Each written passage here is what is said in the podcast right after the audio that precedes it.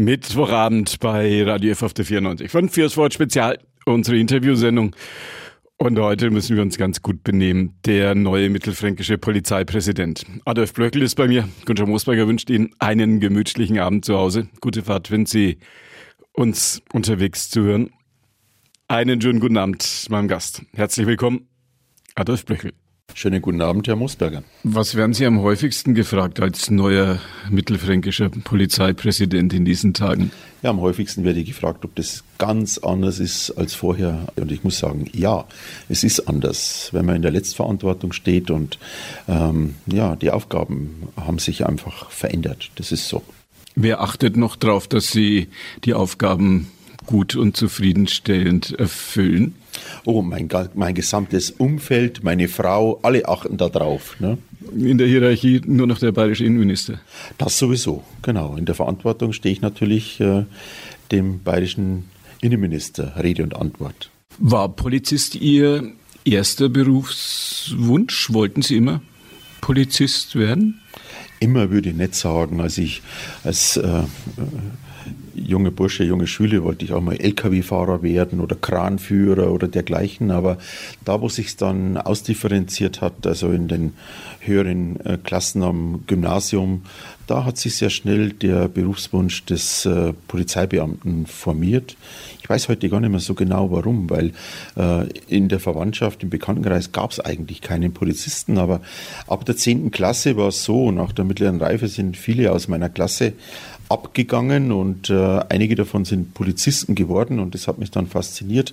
Dann habe ich mich mit der Geschichte einmal so befasst und äh, war dann begeistert und dann wollte ich auch Polizist werden. Nur mein Vater hat damals verhindert, dass ich auch ab der 10. Klasse abgegangen bin. Wäre ja möglich gewesen, in, die, ähm, in den mittleren Dienst heute äh, zweite QE direkt einzusteigen. Er hat gesagt, nein, äh, du machst deine Schule erst fertig. Und nach dem Abitur dann kannst du auch zur Polizei gehen, dann helfe ich dir auch. Und so war's dann. Oft ist es ja so, dass die Eltern sagen, Junge, lern erstmal was Vernünftiges. Bei der Polizei ja natürlich nicht unbedingt die Frage. Kann man sich vornehmen, Polizeipräsident zu werden? Och, das kann man sicherlich nicht. Und das war auch nicht meine Vorstellung. Ich äh, habe den Beruf ergriffen, weil ich äh, ja, denke, für die Menschen da sein wollte, weil ich äh, Kontakt mit Menschen, mit Kollegen haben wollten, wollte und weil mich das Berufsbild auch ein Stück weit fasziniert hat. Wobei ich heute sagen muss, äh, das Berufsbild ist so weit gefächert, ich hatte damals überhaupt keine Vorstellung davon. Gab es in Ihrem Berufsleben 39, 40 Jahre, die Sie jetzt bei der Polizei sind, gab es jemals einen Punkt, wo Sie gesagt haben, ob das wohl die richtige Jobwahl war, hätte ich doch bloß was anderes gemacht? Eigentlich nein. Eigentlich nein. Ich kann mich erinnern, ähm, meine Lehrer damals, 12., 13. Klasse, äh, die meinten eher, ich sollte Altphilologie studieren. Ich war in Latein eigentlich ganz gut an der Schule. Aber ähm, das war mir, jetzt will ich natürlich den Altphilologen nicht Unrecht tun, aber das war für mich eigentlich dann weit weg von einer Idealvorstellung. Und ähm, so bin ich dann doch auf meine Zielstellung, Polizeibeamter zu werden, schnell zurückgekommen. Ich bin heuer im Oktober, glaube ich, werden es 40 Jahre, seit ich bei der Polizei bin und muss sagen, tatsächlich, äh, natürlich gibt es da auch immer Zeiten, wo äh, sehr viel Arbeit ist, aber wo gibt es das nicht? Wahrscheinlich auch beim Rundfunk. Aber es gab keine Zeit, wo ich damit gehadert habe, ob ich den richtigen Beruf ergriffen habe. Wenn man sich die Biografien von Spitzenbeamten bei der Polizei oder bei der Justiz anguckt oder auch in vielen Ministerien, dann ist das sehr häufig mit vielen Ortswechseln verbunden. Können Sie so an einer Hand noch abzählen, wie oft Sie umgezogen sind in diesen 40 Jahren? Also umgezogen mit Familie, und das ist ja das Entscheidende, bin ich eigentlich nur einmal. Und ansonsten? Und ansonsten gab es viele Stationen natürlich. Ähm, ich war, wenn ich es aufzählen darf, äh, in Eichstätt. Da habe ich begonnen. Es ging weiter nach Fürstenfeldbruck, nach München, nach Dachau. Dann habe ich viele Jahre in München gearbeitet, äh, da auch die, in der Zeit die Familie gegründet. Der, das, äh, die ersten beiden Kinder sind gekommen. Und dann bin ich umgezogen nach dem Aufstieg in die in den höheren Dienst, in die heute, heute sagt man vierte Qualifikationsebene. Ähm, dann bin ich umgezogen nach Mittelfranken und dann war für mich auch die Entscheidung klar, äh, der Schwerpunkt soll Mittelfranken und Umgebung sein. Also ich wollte dann auch nicht mehr zurück. Auch das war eine gute Fügung und auch das würde ich heute wieder so machen. Für die Frau, für die Kinder dann oft auch ein Papa nur am Wochenende da. Ja, das ist richtig. Das ist mit dem Beruf verbunden. Wenn was los ist bei der Polizei, dann äh, ist der Vater natürlich gefragt gewesen. Aber das hat mir eigentlich nie Sorge bereitet und ich glaube der Familie auch nicht im Besonderen.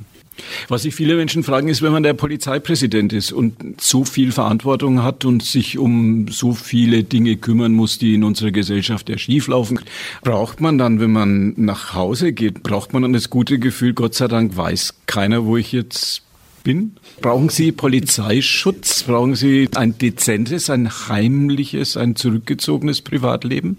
Ich brauche keinen Polizeischutz. Ähm, ich bin natürlich auch keiner, der sich in seinem privaten Umfeld äh, in erster Linie als, als Polizeibeamter äh, da präsentiert, sondern es ist mir auch schon wichtig, ein privates Umfeld zu haben, in einen Sportverein gehen zu können, dies oder jenes zu tun, ohne dass man ständig dann natürlich auf den Beruf angesprochen wird. Das ist mir schon auch wichtig. Sie sind Niederbayer.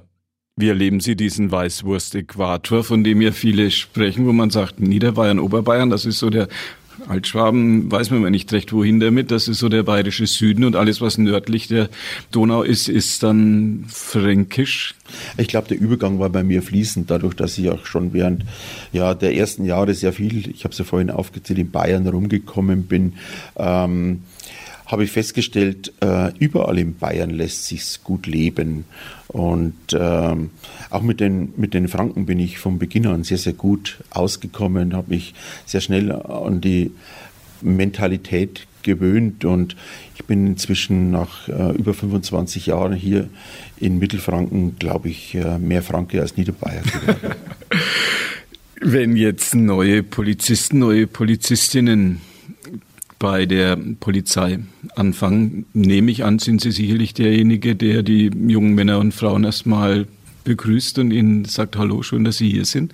Da gibt es ja zwei äh, solche große Poliz äh, äh, Personalzuteilungstermine bei der Polizei, einmal im Herbst und einmal im Frühjahr. Und das hängt einfach mit den Ausbildungszyklen bei der Bereitschaftspolizei zusammen. Und dann begrüße ich die jungen Leute natürlich sehr, sehr gern und versuche die auch ein bisschen auch auf den Verband Mittelfranken mit einzustellen. Was geben Sie diesen jungen Menschen mit auf dem Weg, dass diese jungen Männer und diese jungen Frauen ein Gefühl dafür haben, für welche Werte, für welche Aufgabe, für welche Herausforderungen sie stehen? Ich glaube, dass die meisten jungen Menschen ähm, ein sehr ausgeprägtes Wertefundament haben. Das stelle ich immer wieder fest. Aber was ich Ihnen auch speziell nochmal mitgebe, ist, äh, ja, ähm, sich selber auch treu zu bleiben, äh, sich auf die neue Umgebung einzulassen, äh, zu lernen, anzunehmen und ähm, ein Stück weit natürlich auch sich das ein oder andere von den etablierten Kolleginnen und Kollegen abzuschauen.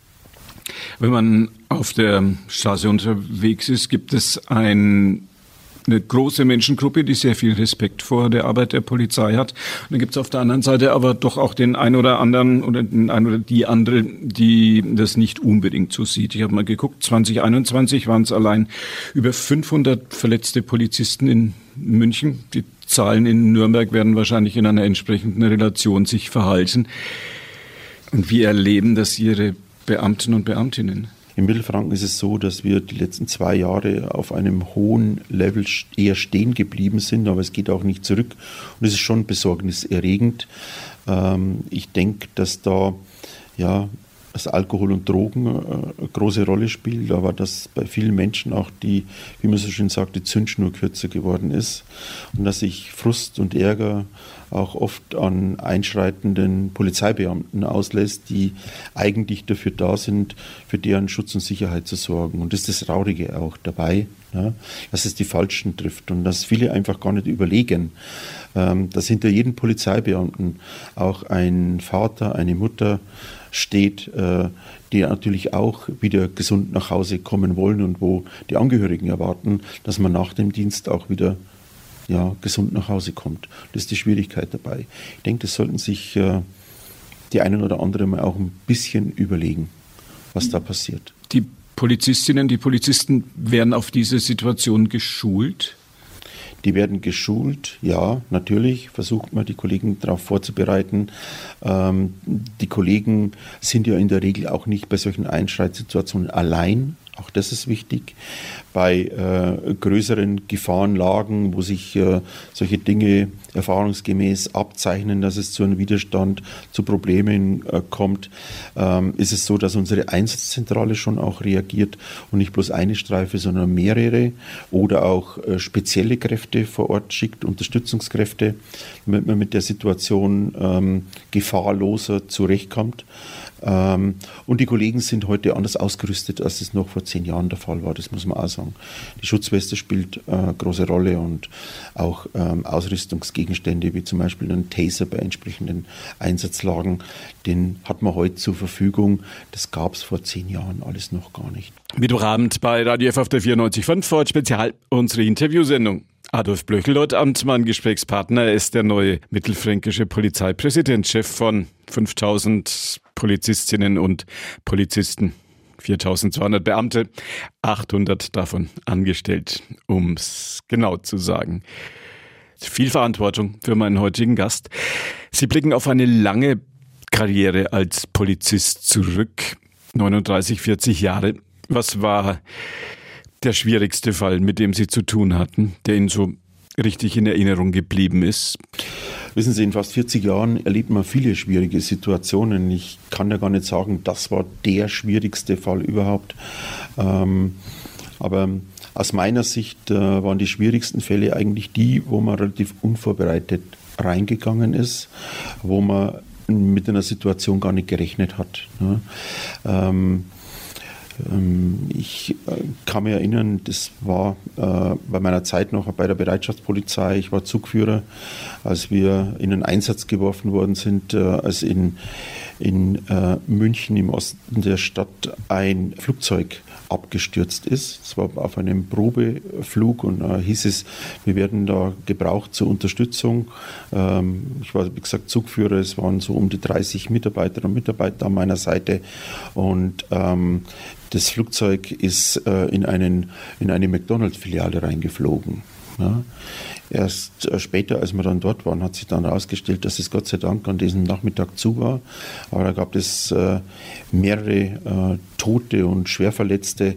Äh, es gab eine Feuerwalze, die sich da entwickelt hat und das war ein ganz schlimmer Einsatz für mich, muss ich ganz ehrlich sagen. Das, dieses Fiasko, das, dieses Chaos zu sehen, ordnen zu müssen als Polizeibeamter.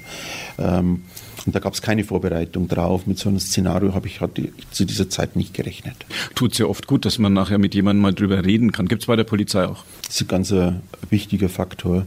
Ähm, das gab es ja zu der Zeit damals noch nicht. In der Regel hat man sich da mit einem Streifenkollegen über solche Situationen auch mal unterhalten und ausgetauscht, aber institutionalisiert gab es das gar nicht. Mittlerweile ist es gang und gäbe. Wir bereiten solche Einsätze natürlich nach. Ähm, wir haben inzwischen eine Institution psychosoziale äh, Notfallversorgung für Einsatzkräfte, äh, ist es sperrigerweise bezeichnet. Und wir werten Einsätze aus und ähm, ähm, versuchen dann Kolleginnen und Kollegen, die kritische Erlebnisse hinter sich haben, anzusprechen und, und die Hilfe anzubieten, aktiv anzubieten. Als ich in der Redaktion gesagt habe, dass Sie heute unser Gast sein würden und ich gesagt habe, was soll ich den Herrn Blöchel denn fragen, hat natürlich sofort einer gesagt, beziehungsweise nicht nur einer, sondern mehrere. Frage ihn doch mal, ob er Krimis sieht. Sehen Sie Krimis? Ich sehe Krimis, ja. Äh, tue mir aber manchmal tatsächlich sehr schwer damit. Ne? Ähm, und zwar deshalb, weil ich äh, natürlich dann auch die polizeiliche Brille auf habe und man sagt, ja, warum machen die jetzt nicht das? Oder das ist doch eigentlich ein Standard, das kommt jetzt da gar nicht vor, das geht gar nicht. Ne? Oder sehe dann auch wieder manchmal mit, mit, mit Datenschutz beispielsweise umgegangen wird. Ne? Innerhalb von zehn Minuten haben die sämtliche Bankauskünfte und sonstiges, was natürlich überhaupt nicht der Realität entspricht. Das muss man tatsächlich auch sagen. Aber ich mag den, den kleinen Nervenkitzel von Krimis ganz gern und muss aber auch sagen, ich schaue mir gerne auch Krimis an, äh, die auf so skandinavischen Stories beruhen, gibt es ja auch immer wieder im Fernsehen. Die finde ich eigentlich äh, wirklich äh, sehr, sehr gut, haben so einen Thrill. Weniger die Lustigen aus Niederbayern. Äh, die schaue ich mir auch an. Ne? da gibt es kaum jemanden, der sich Die schaue ich mir auch an. Gibt es kaum jemanden, der sich das Absolut, da gehe ich sogar ins Kino für diese ja, Filme. Sind Sie nicht der Einzige? Genau. Haben Sie eine Waffe? Können Sie schießen? Hat man das immer so als Polizist bei sich? Ja, ich habe natürlich eine Waffe. Ich auch, gehe auch regelmäßig zum Schießen. Das ist auch bei äh, einem Polizeipräsidenten so, dass auch äh, der Präsident ist äh, Vollzugsbeamter und äh, muss dann natürlich auch äh, regelmäßig üben, um, Waffe, um die Waffe zu führen. Und ich glaube auch, dass ich äh, kein allzu schlechter Schütze bin. habe es allerdings im Dienst tatsächlich in diesen 40 Jahren noch nicht gebraucht. Das war für das ein oder andere Mal gezogen, ja, ne? aber ähm, nicht um auf Menschen zu schießen.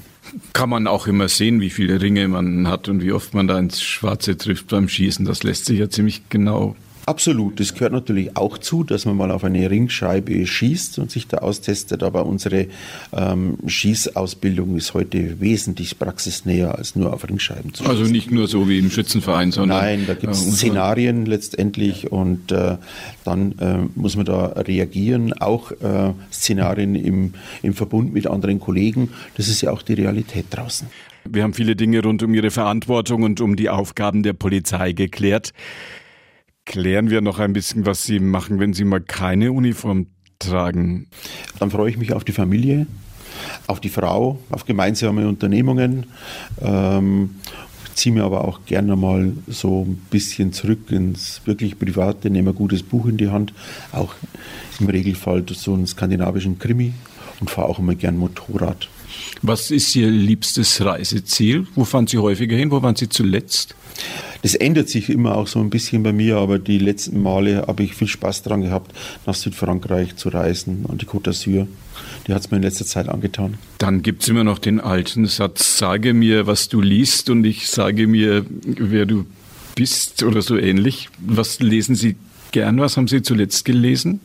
Also da bin ich auch wieder bei Krimis. Ne? Also Jo Nesbø, ich weiß nicht, ob Sie den kennen, ein skandinavischer Krimi-Autor, der aus meiner Sicht faszinierend, spannend Krimis darstellen kann, mit sehr vielen psychologischen Elementen. Das ist das, was man angetan hat. Ich glaube, ich, es gibt keinen Krimi-Band von Harry Hole, den ich nicht gelesen hätte. Krimis auf Kindle oder Krimis auf Papier? Krimis auf Papier. Kennen Sie jemanden, der gerne Kindle liest? Ja, meine Frau. Müssen wir jetzt ganz am Schluss noch die Sportfrage klären. Aktiv oder passiv? Aktiv was, passiv was am liebsten?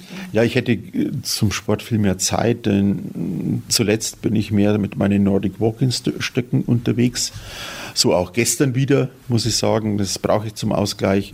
Aber ähm, war viele Jahre lang auch im Volleyball aktiv im Verein da komme ich in letzter Zeit nicht mehr dazu. Das sind die Trainingszeiten in den frühen Abendstunden. Da sitze ich meistens noch im Büro oder bereite den nächsten Tag vor. Das klappt leider nicht mehr. Ja, und ansonsten gehe ich auch immer gern joggen. Und jetzt kommt am Schluss noch die Passivsportfrage. Jetzt ist der Diplomat und die Diplomatie gefragt. Club oder Fürth oder Bayern oder vielleicht doch irgendwas gen Niederbayern Bayern, wofür schlägt Ihr Herz? Punkt, Punkt, Punkt. Ja, ich habe vorhin schon angedeutet, dass ich ähm, viele Jahre in München gearbeitet habe, ich glaube über zehn Jahre. Da wird man natürlich fast immer mit dem FC Bayern auch konfrontiert. Insofern hat sich da so ein bisschen äh, was entwickelt. Ich freue mich aber natürlich auch, wenn der Club und wenn äh, das Kleebad gewinnt fieber da auch ein bisschen ähm, mit. Äh, der Klassenerhalt, der muss auf jeden Fall drin sein für beide Mannschaften, bin ich der Meinung. Bin aber zuversichtlich, dass das klappt. Und ansonsten soll ja immer die bessere Mannschaft gewinnen. Das ist ein gutes Schlusswort des mittelfränkischen Polizeipräsidenten. Sagen die Kollegen, die Kolleginnen immer noch der Neue zu Ihnen? Nö, ne? Hat, haben sich schon dran gewöhnt. Nein, eigentlich nicht. Äh, ich denke, äh, die meisten kenne mich ja als Vizepräsident. Ich war ja hier viereinhalb Jahre vorher Vizepräsident. Ich war, äh, ich glaube, zwölf Jahre insgesamt in Erlangen Polizeichef. Also da bildet sich äh, zu vielen ein Verhältnis heraus und äh, auf das kann ich auch als Polizeipräsident ganz gut aufbauen. Ich bedanke mich, dass Sie heute Abend ein bisschen Zeit für uns hatten. Ich danke Ihnen, Herr Musberger, dass Sie die Zeit für mich genommen haben. Schön, dass Sie hier waren. Danke sehr. Dankeschön. Und das war die heutige Ausgabe von Vorort Spezial, unsere Interviewsendung. Adolf Blöchel, der mittelfränkische Polizeipräsident, mein Gast. Günther Moosberger, Ihr Gastgeber. Bei uns geht's jetzt so nach und nach den 21 Uhr Nachrichten entgegen. Wenn Sie erst ein bisschen später dazugekommen sind, das Gespräch mit Adolf Blöchel können Sie nachhören auf unserer Internetplattform podio.de Vorort Spezial. Da gibt's das Ganze ab 21 Uhr und danach dort lang und länger. Wenn Sie bei Google einfach podio.de Vorort Spezial reinschreiben, landen Sie da. Garantiert. Ihnen danke fürs Touren und noch einen gemütlichen Abend bei Radio F auf der 94.5. Tschüss zusammen.